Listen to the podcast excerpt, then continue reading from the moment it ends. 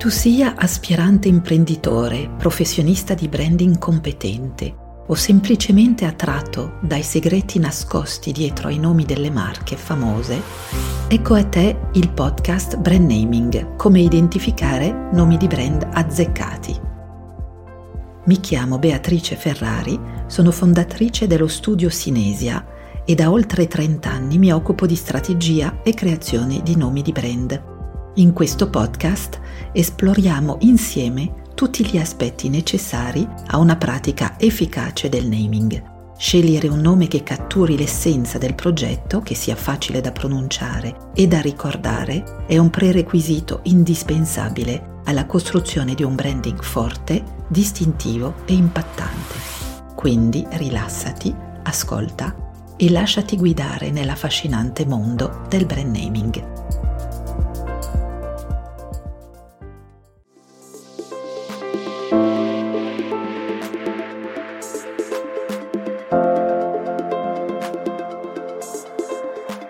Secondo te un nome che è diventato una parola del linguaggio comune come, come Borotalco, Moca, Autogrill, Kleenex è un obiettivo interessante da raggiungere per una marca. Io ti dirò che è molto importante fare la differenza tra un nome considerato noto, notorio e un nome volgarizzato ed è questo che andiamo ad approfondire sempre guardando un po' di esempi, perché sono due fenomeni molto diversi di cui quello di diventare un nome comune del linguaggio è assolutamente da evitare. Andiamo ad approfondire in questo modo.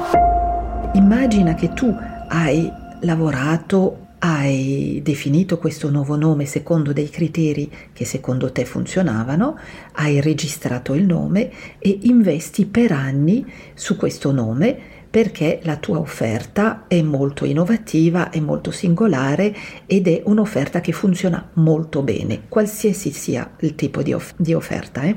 Quindi hai un grandissimo successo, investi per anni e dopo a volte può succedere anche abbastanza in fretta, 5, comunque in meno di 10 anni, tutti cominciano a usare il nome del tuo brand per designare la categoria, quindi anche altri prodotti che non sono i tuoi. Anzi, la questione incredibile che succede è che è sì è una dimostrazione di successo, ma quando questo fenomeno succede, il rischio è che poi il nome sul quale continui ad investire venda anche la concorrenza.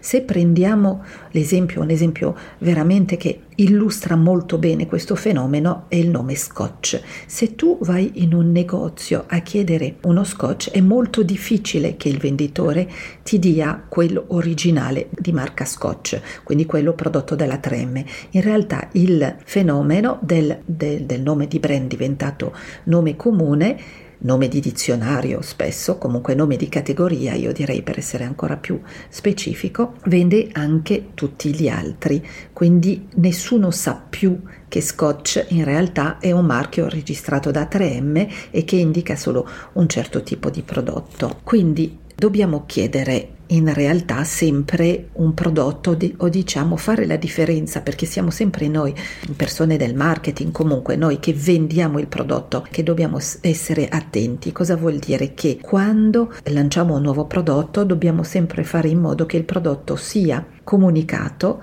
con due, due, nomi, uno che la descrizione e l'altro il nome del brand.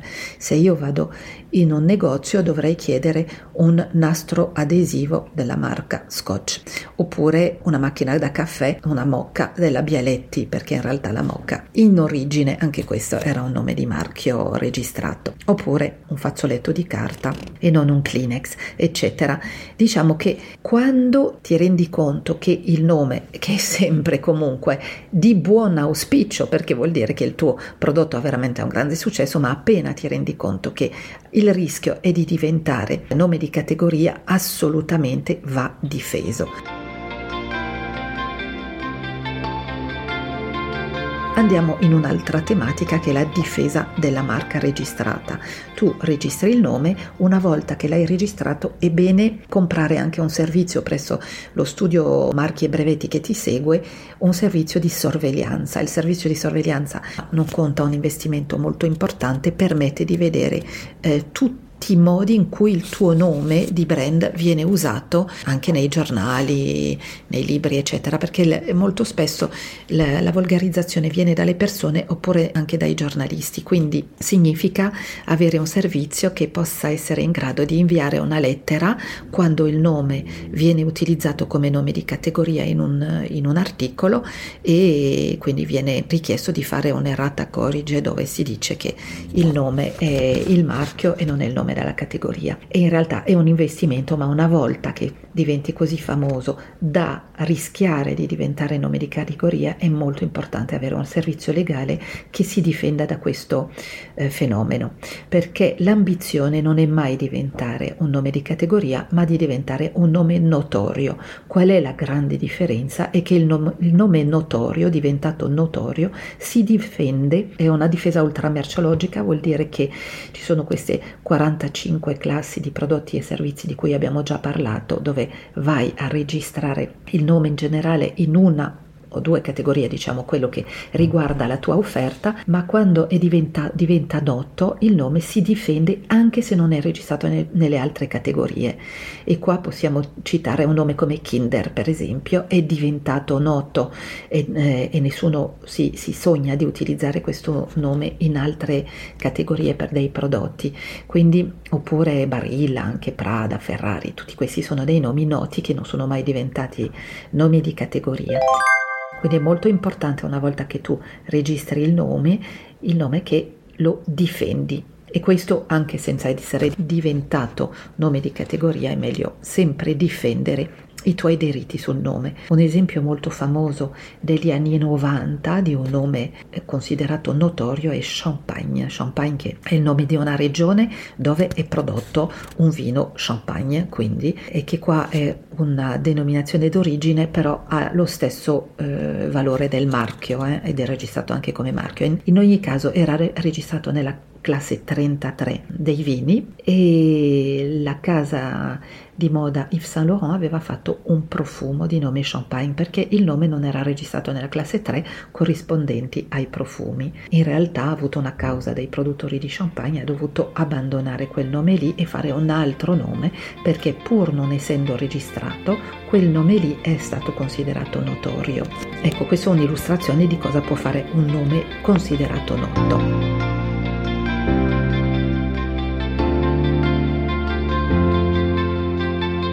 C'è la, il rischio di diventare nome di, di categoria e, il, e diventare nome di categoria un altro rischio che possiamo segnalare è quello di perdere i propri diritti. Se diventi un nome comune può essere che in alcuni casi sia considerato poi il nome un nome di dizionario, quindi uh, un nome effettivamente di categorie. Questo è successo per Walkman, anche lì forse negli anni 90, in, in Austria, dove è stato considerato che Walkman che è un marchio registrato da Sony, sul quale Sony ha investi- investito per decenni, era il nome per indicare il lettore di musica portatile. Ecco, quindi loro in Austria ha perso i diritti su quel nome lì. È interessante come riconoscere se un nome eh, è a rischio oppure è diventato volgarizzato. Lo puoi vedere quando giochi a scarabeo. In realtà tutti i nomi che sono stati volgarizzati, uno altro molto famoso è la Biro, invece di dire penna a sfera si dice Biro e tutti questi nomi si possono usare quando giochi a scarabeo. Biro o Bic, in realtà anche Bic, o Rimmel per il mascara. Queste sono delle indicazioni eh, per comprendere la differenza. Altri marchi che sono interessanti da considerare sono quelli che sono stati a rischio o quasi quasi. Kiway, per esempio, è un marchio che quasi quasi è diventato generico, volgarizzato per un certo tempo e poi è stato ricomprato e eh, di nuovo si è comunicato per indicare la, l'unicità del nome Kiway e del marchio e del prodotto. Un altro che è stato a, a, rischio è l'iPod. Negli anni 2000 si tendeva a dire l'iPod per il lettore MP3. Allora perché non è diventato volgarizzato, non diventa volgarizzato il nome finché il consumatore, il cliente sa esattamente qual è la differenza e per iPod si è sempre saputo la differenza tra una, un iPod e un lettore MP MP3 Lambda di altra marca. Un altro molto a rischio ovviamente è Nutella, uno dei eh, esempi famosi in cui Ferrero si è opposto all'entrata del nome eh, del eh, prodotto nel dizionario. Entrare nel dizionario anche se è scritto eh, il simbolo R con l'indicazione che è un nome eh, registrato forse non è la scelta migliore. Quindi una volta che il rischio si palesa è importante difendere il marchio non solo attraverso azioni legali ma anche attraverso la comunicazione. E qua anche ci sono molte campagne interessanti che sono state fatte tipo dalla Velux. Ha comunicato molto dicendo eh, Velux non è il nome delle finestre sul tetto ma è un nome di marchio perché in realtà si dice finestra mansardata, è il, il, modo di dire una finestra sul tetto, oppure anche un altro che ha fatto molte campagne è Goretex che ha detto se vi dicono che come Goretex non è Goretex, eh, oppure Alcantara, la A maiuscola diversa dalla A minuscola. Tutto questo sono delle eh, campagne di difesa dell'unicità. Ricordo sempre che se tu hai un nome, investi su questo nome per anni e per vendere il tuo prodotto, prodotto e alla fine ti è sempre di vantaggio investire sulla difesa di questo nome. Un altro è Iacuzzi, per esempio. Ok, allora Conosci altri marchi volgarizzati, famosi, oppure altri marchi che sono secondo te considerati notori? E poi se hai delle domande, una questione relativa a un naming da creare, sicuramente prendi contatto e guarderemo insieme le soluzioni al tuo naming.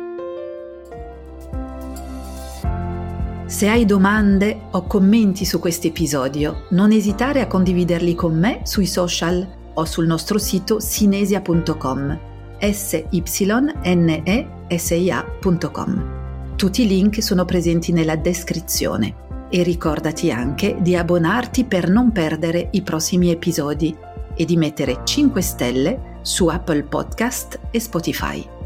A presto! Per nuove avventure nel mondo affascinante del naming.